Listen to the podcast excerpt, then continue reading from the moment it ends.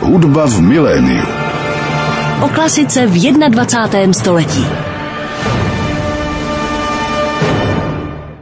Hezký dobrý den, milí posluchači, ladíte frekvenci 98,7, posloucháte Rádio Klasik Praha, no a teď začíná další díl pořadu Hudba v miléniu.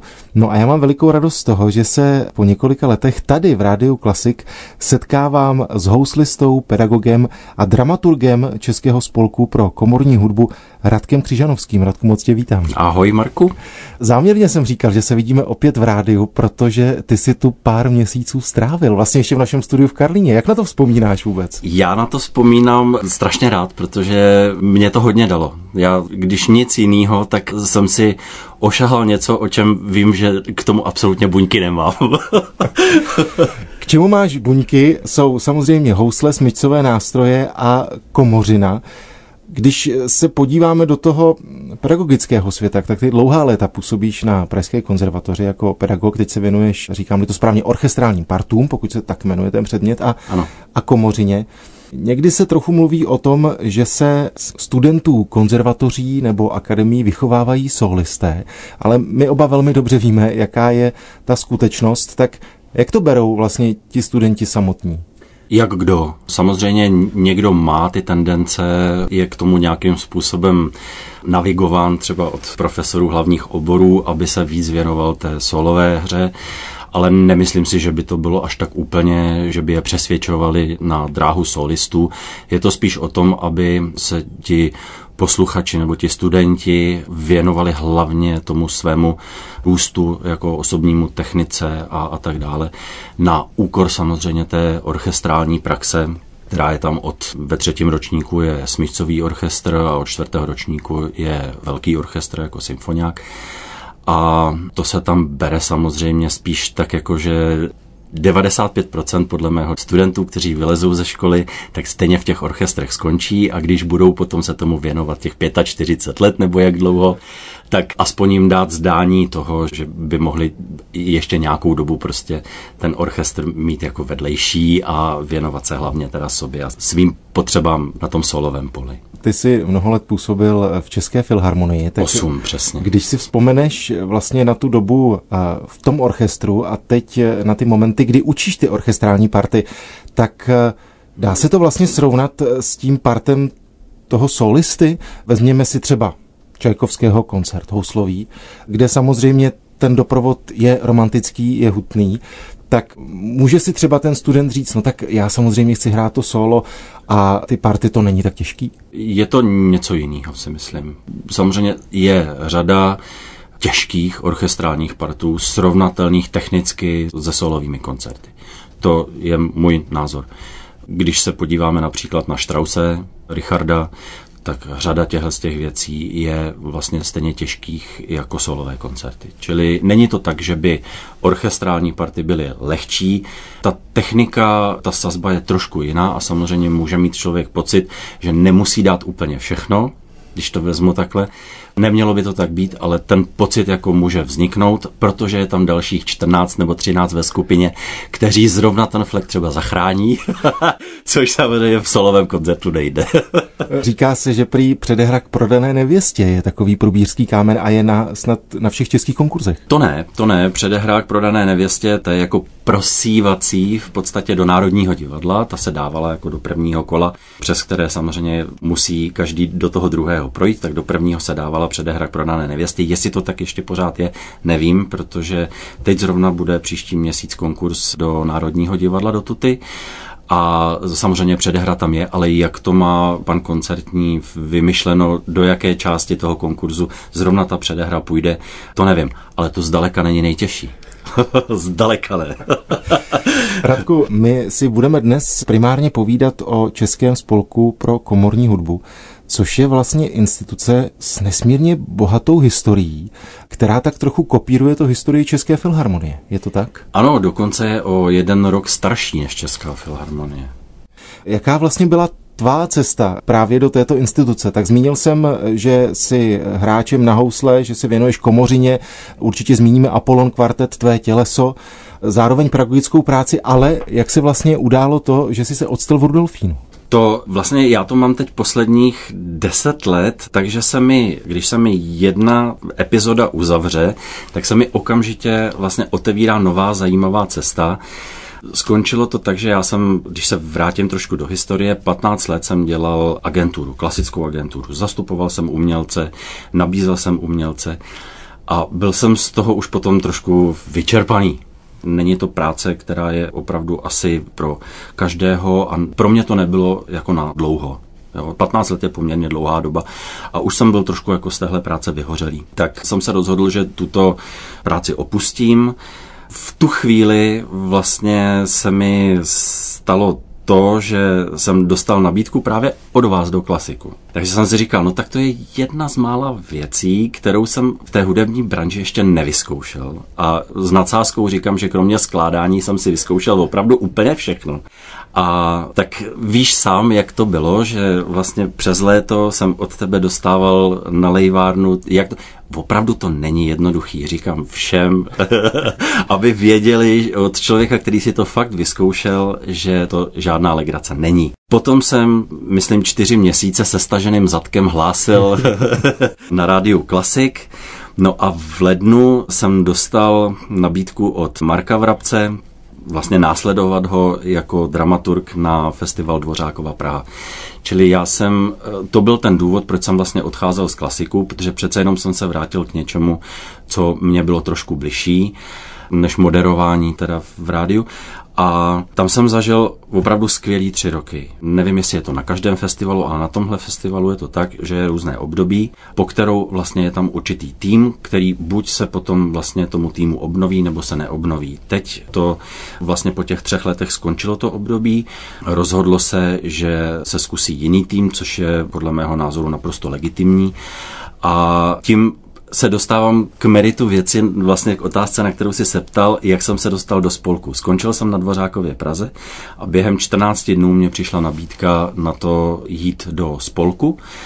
A vlastně asi týden jsme s Davidem Marečkem jako s generálním ředitelem České filharmonie diskutovali o mé pozici vlastně v té radě a vyšlo z toho, že by mě bavilo dělat vlastně dramaturga toho spolku. Takže jsem jenom vlastně zúročuju to, co jsem se naučil za tu dobu, vlastně management, dramaturgie na festivalu a vlastně kombinace tohohle z toho teď dělám ve spolku.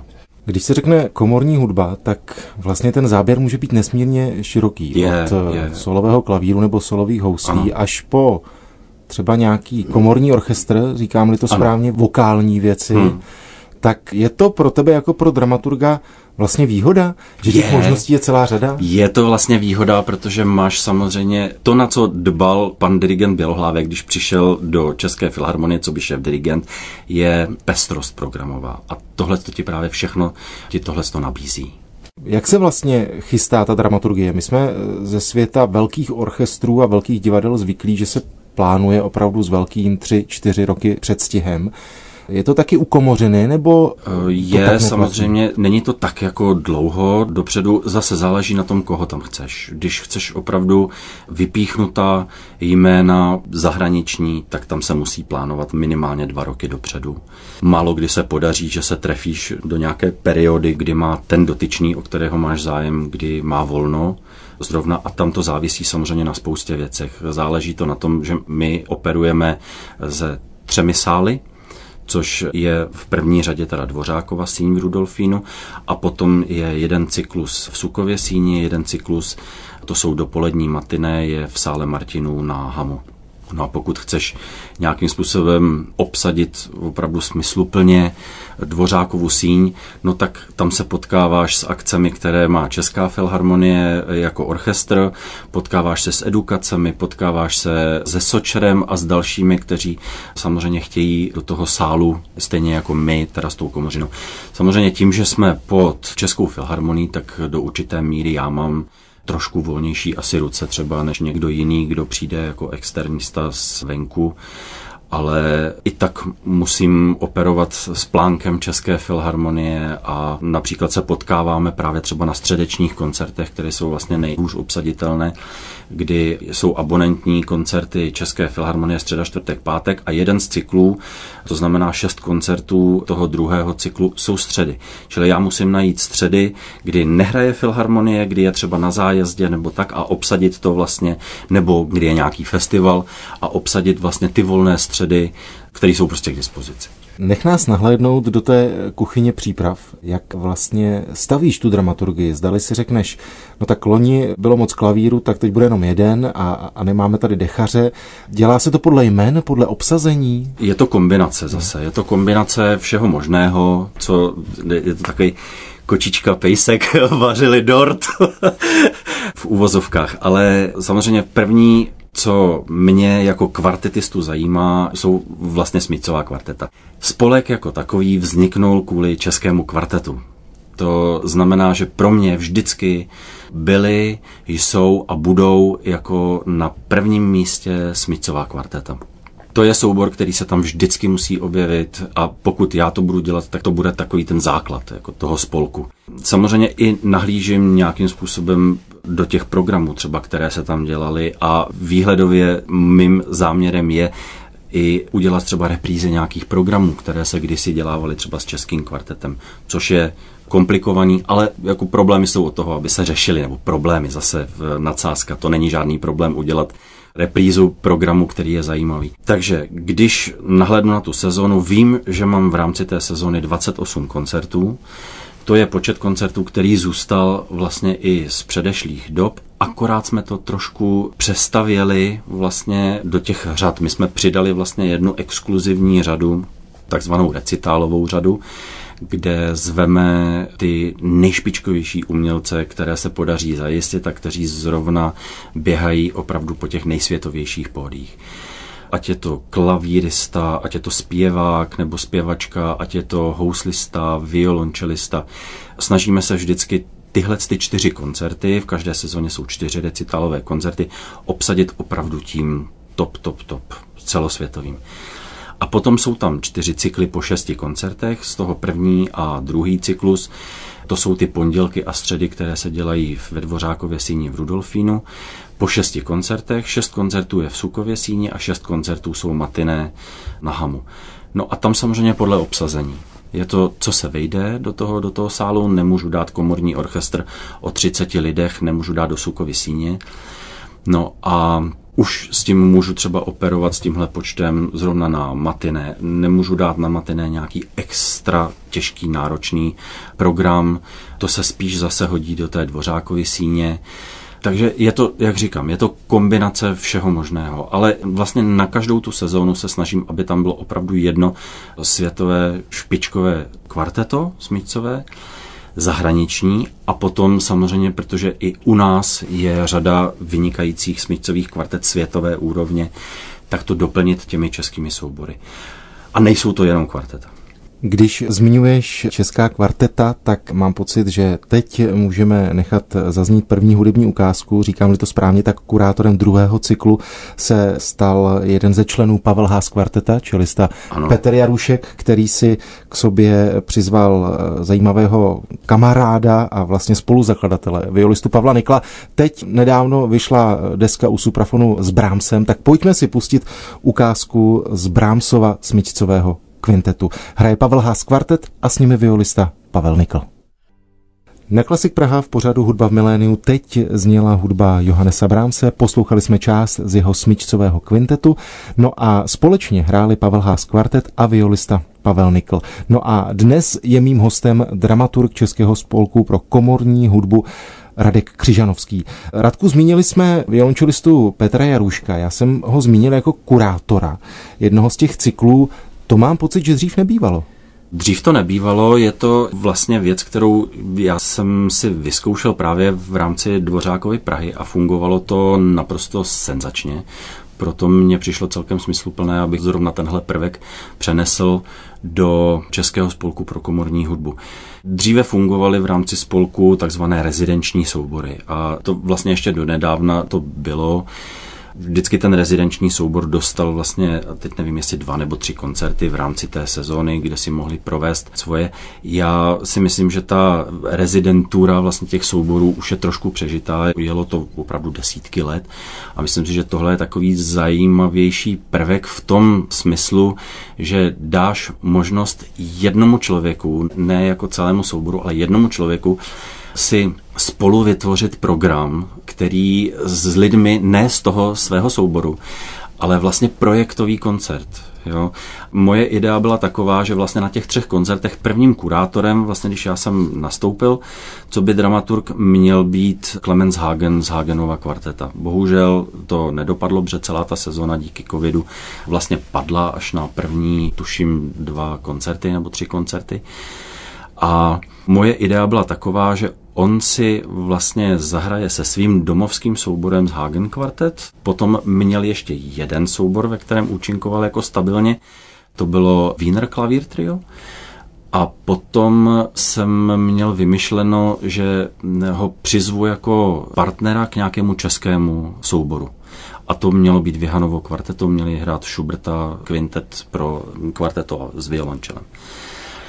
A Tahle ta idea vlastně putuje dál do dalších sezon a takhle jsme to udělali i s Peterem, takže bude tam jeden koncert, kde zahraje Pavel Haas kvartet jako Pavel Haas kvartet, na který si přizvou právě jejich bývalého violistu Pavla Nikla, kterého já mám strašně rád. To je opravdu jako osobnost úžasná, strašně skromný člověk a fakt mám ho snad každé sezóně.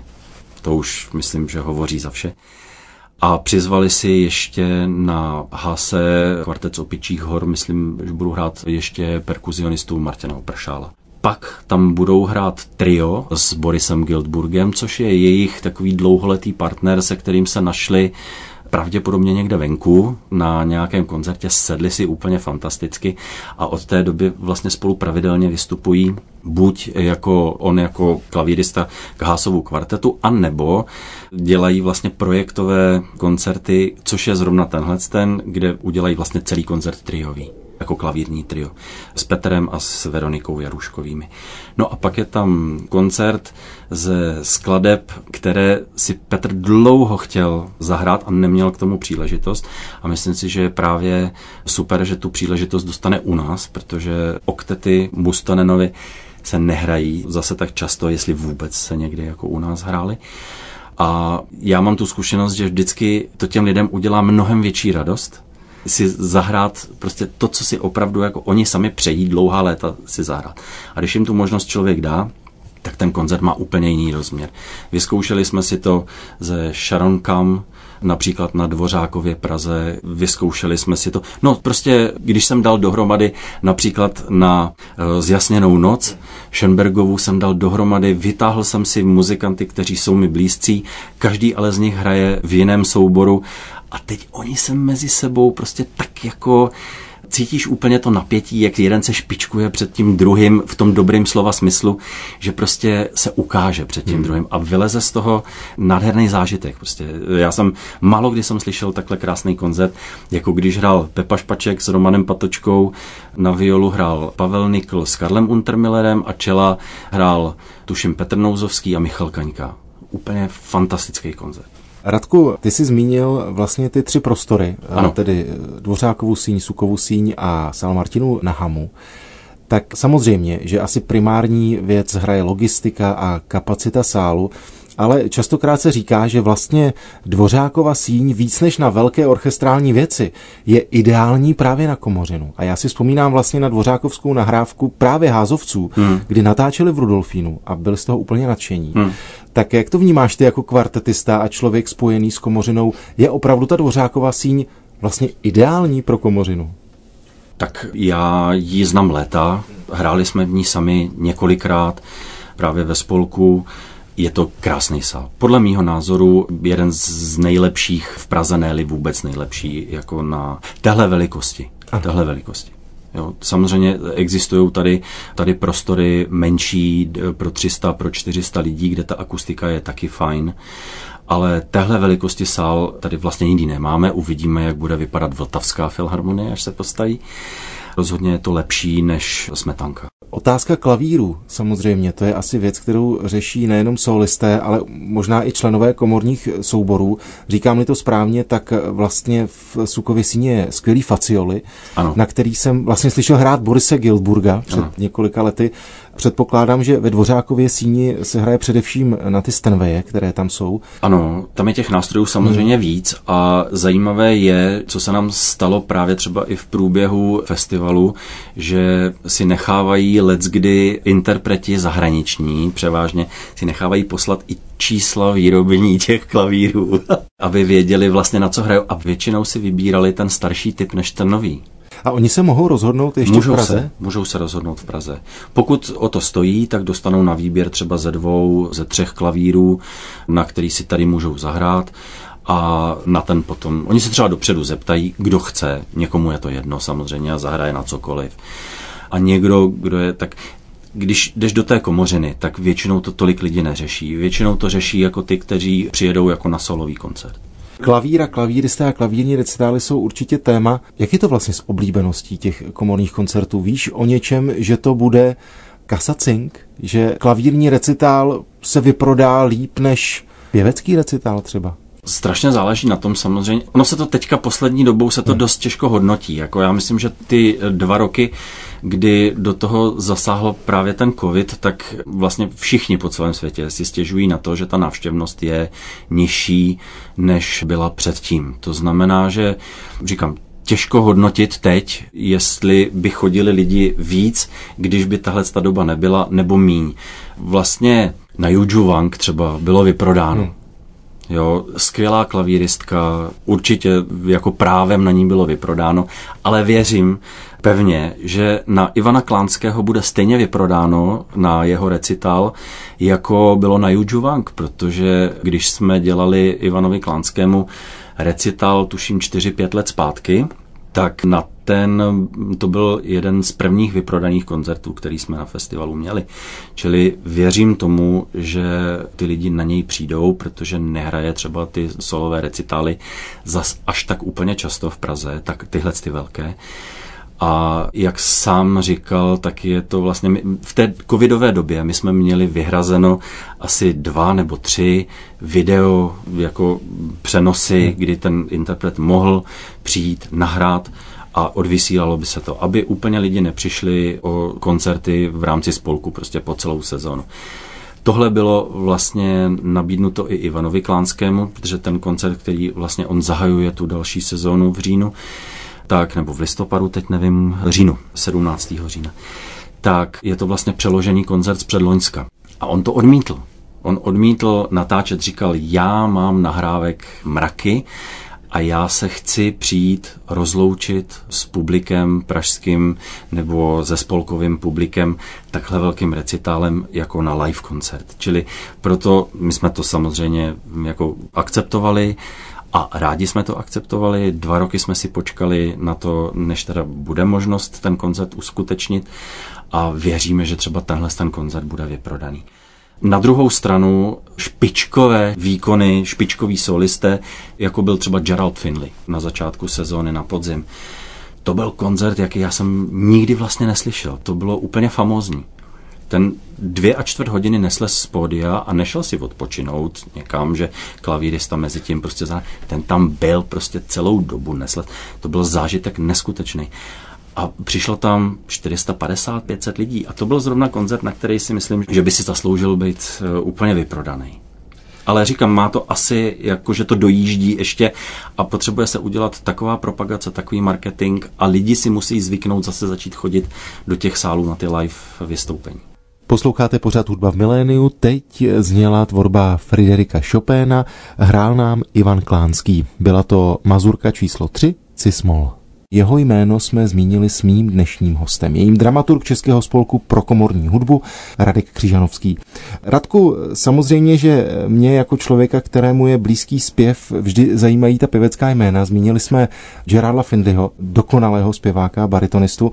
Koukal jsem, že hned v úvodu sezóny se v Praze v rámci komorního koncertu s klavírem představí Pavel Černoch. Tak no. to mi udělalo velikou radost. A pak to bude zimní cesta s Ianem Bostridgem. Tak co pro tebe znamenají právě ta pěvecká zastavení. Ty jsi zmínil Finleyho, ale když se podíváme do té další sezóny. Ano, to jsou právě dva koncerty, které jsou v rámci té exkluzivní recitálové řady. To znamená, že tam se snažíme zvát opravdu ta nejvypíchnutější světová jména, mezi které bezesporu Pavel Černoch i Ian Bostridge patří. Ian Bostridge tady měl být právě už před dvěma lety. To je další z těch odložených koncertů, které se podařilo tedy přesunout do té příští sezóny a na tu Schubertovu zimní cestu se jako moc těším.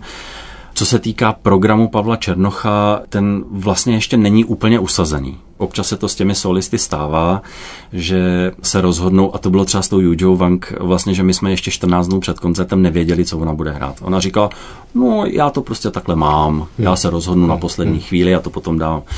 Čili nebylo možné z ní prostě vyrazit a takhle je to vlastně s Pavlem, který udělal nějaký nástřel. Ten koncert by měl být vlastně z operních árií, což není úplně typické.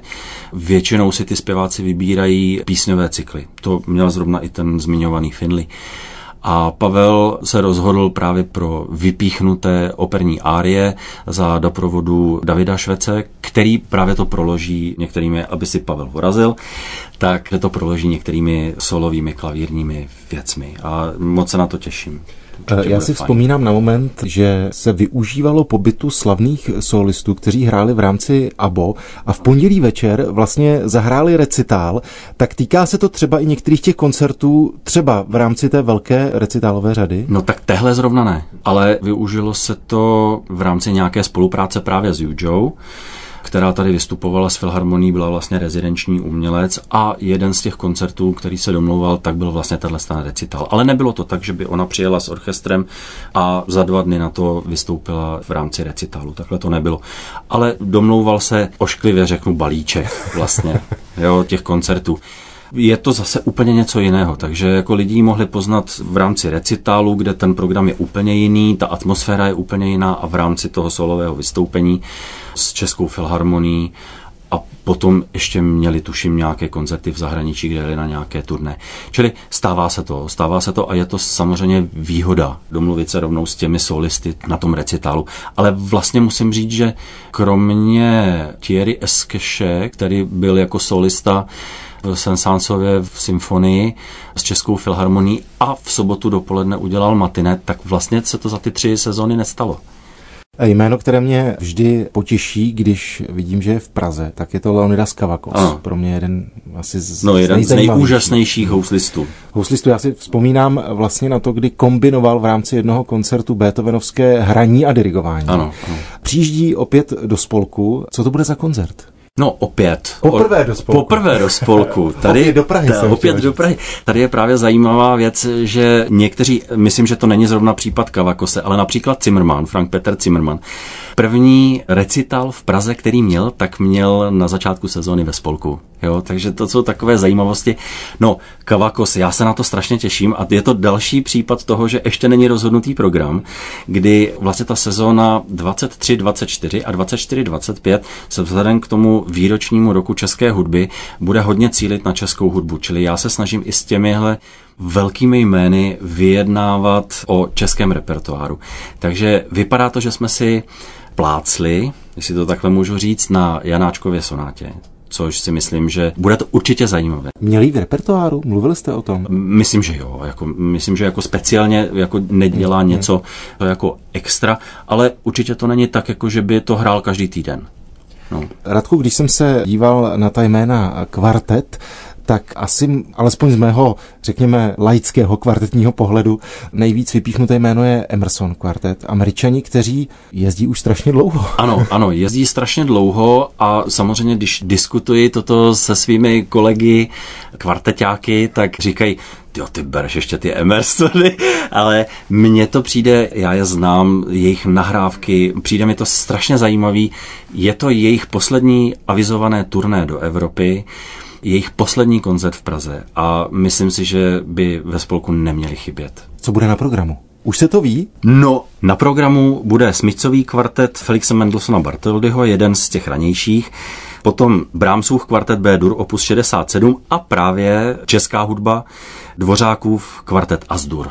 Radku, samozřejmě, že určitě sleduješ i různá výročí. Ano. To jsou věci, u kterých je vždy zajímavé se zastavit. Čeká nějaké výročí i posluchače spolku v tom příštím roce? Ano, snažím se nějakým způsobem reflektovat jak výročí skladatelská, tak výročí těch souborů. Samozřejmě je jich víc těch výročí, než kolik je schopen spolek nějakým způsobem obsáhnout, ale myslím si, že za zmínku stojí do příští sezóny výročí Cezara Franka, a Nikoli Paganiniho. Čili vlastně některé ty koncerty budou dedikovány jim, ne, ne nějak, jako že by se tam o tom nějak výrazně psalo, ale zazní tam skladby, které se nečasto třeba hrávají. Zrovna z toho Franka myslím, že bude zajímavý klavírní kvintet, který zahraje Ivo Škánek s mladým americkým souborem Kalidor Quartet. A potom určitě v rámci té série dopoledních koncertů bude zajímavý koncert věnovaný Nikolu Paganinimu, kde hlavními aktéry bude Pavel Štajdl a Jirka Vodička, protože jak je známo všeobecně, Nikolo Paganini psal stejně aktivně pro housle jako pro kytaru. Radku, zajímá mě jedna věc. Zmínili jsme Pavel Haas kvartet, zmínili jsme Emersony. Mně se teď vybavuje zážitek z loňského roku, kdy jsem byl blízko soutěže Pražské jaro, kdy byl právě obor smícové kvarteto. Ty sám si kvartetistou, vyvíjí se to hraní, mění se to? Myslíš jako v rámci generace, jestli... V rámci generace, zdali, protože třeba u těch houslí to vidíme. Hmm. Když si vezmu Ojstracha a vezmu si Kavakose nebo Znajdra, ano. tak je to jiné hraní. Hmm. A teď neříkám lepší, horší, vůbec ne. Ale zdali se to vyvíjí i třeba právě v té kvartetní práci. Určitě. Já si myslím, že dekády zpátky, že se trošku míň dbalo na, souvisí to i vlastně s tou technikou, která se dneska používá na těch nahrávkách. Slyšíš jako menší důraz na technickou stránku věci a hodně se jde jako po muzice, nebo šlo se po muzice víc, než se dbalo na tu souhru a tak dále. Dneska je to hodně o tom technickém hraní a úplně nejlepší je samozřejmě, když se to skombinuje všechno dohromady. Což ne vždycky se úplně sejde a já osobně, ale je to opravdu subjektivní, radši odpustím někomu, když šahne vedle, ale já odcházím se super pocitem jako hudebním z toho koncertu, než abych přišel na technicky perfektně provedený sterilní koncert. Jako to, ale říkám, je to můj jako subjektivní pocit. Radku, řekni mi na závěr praktické věci. Vím, že se spolkem je spojené to už tradiční abonma. Zmínili jsme hned několik cyklů, tak když by teď někdo přemýšlel nad tím, že by chtěl od nové sezóny se stát abonentem, tak jsou tam místa vlastně Určitě, volná. určitě. Určitě. I na těch koncertech do Dvořákovy síně. Nevím, jak je to s těmi dopoledními cykly, protože ty jsou poměrně oblíbené a jsou hodně navštívené, tak tam nevím, jak je to s abonentkama ale jsem stoprocentně přesvědčený o tom, že kdyby chtěl někdo abonentky a vřele to doporučuju, protože ty koncerty jsou jeden lepší než druhý, tak určitě ať se obrátí na Českou filharmonii a PR nebo marketing určitě rád pomůže a abonentky poskytne. Napadá mě v závodu jedna taková osobní otázka.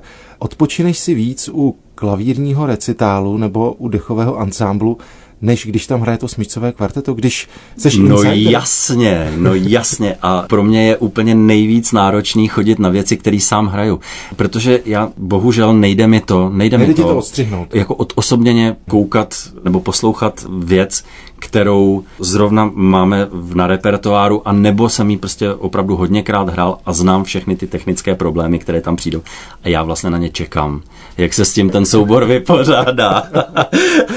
jo. A pak si vlastně neužiju tu věc jako celek. A je to i v rámci jednoho koncertu, když je tam jedna věc třeba, kterou neznám úplně, nebo vůbec dokonce, já, že si ji poslechnu, když ji tam dávám jako dramaturg, tak si ji jednou třeba poslechnu, jestli to je úplná blbost, nebo je to dobrý. A vlastně tohle se mi poslouchá úplně jinak, než když v zápětí za 20 minut slyším nějakého Beethovena nebo Dvořáka, kterého zrovna hmm. A stalo se ti, že jsi někdy od těch kolegů vzal něco do vašeho vlastního souboru, že jsi pak přišel na zkoušku po koncertě a řekl si kolegům, hele, oni to dělali tak, jo, pojďme to tak Jo, jako jo, mo- jo. moc krát. Když mě to nějakým způsobem osloví a přijde mi to lepší, třeba, tak tohle bylo, když jsme jezdili po kurzech samozřejmě, hmm. když jsme byli mnohem mladší a byli jsme třeba u Albamberg kvarteta, že jo, a teď jsme přišli s dvořákem americkým, jsme přišli za violistou, za Tomasem Kakuskou tedy a On nám říkal, proč za mnou chodíte z dvořák? Říkají, to je vaše. Stejně jako kdybych já se vás šel ptat, jak máme hrát Schuberta. Že jo? Prostě my máme přišitýho Schuberta, vy máte přišitýho dvořáka. My jsme říkali, no stejně bychom byli rádi, kdyby jste nám k tomu něco řekl. No řekl nám, z našeho pohledu nám řekl spoustu výborných věcí. A my jsme to aplikovali do toho, vlastně to tak hrajeme do dneška. Jo, že je to zajímavý, že to znáš sám hmm. jako interpret, že jedna skladba se dá hrát prostě deseti způsoby. A přitom jsou to ty samé noty. Ten interpret je v tu chvíli naroveň tomu skladateli a prostě může si do toho vnést jako, nebo musí si do toho vnést něco, něco svýho. To, o tom jsem přesvědčený. A teď my jsme přijeli do Prahy zpátky z té Vídně a teď jsme to hráli na koncertě a náš pan profesor bývalý, tak jsme za ním přišli po koncertě a říkali jsme mu, tak pane profesore, jak se vám to líbilo? A on nám takhle hodil ten program na stůl a říká, jděte s tím vaším vídeňským dvořákem. no, tak to je naše zkušenost, ale řadu těch věcí samozřejmě jako aplikujeme do dneška a když je to dobrý, tak proč to nepřevzít? Hmm. Já jsem moc rád, že dnes byl mým hostem houslista a dramaturg Českého spolku pro komorní hudbu, také pedagog Pražské konzervatoře Radek Křižanovský. Tak Radku, hezké léto, no a samozřejmě, ať se vydaří další sezóna spolku pro komorní hudbu. Díky. Moc krát děkuji za pozvání a těším se na viděnou s vámi na některým z koncertů Českého spolku pro komorní hudbu. Mějte se moc hezky. Hudba v miléniu.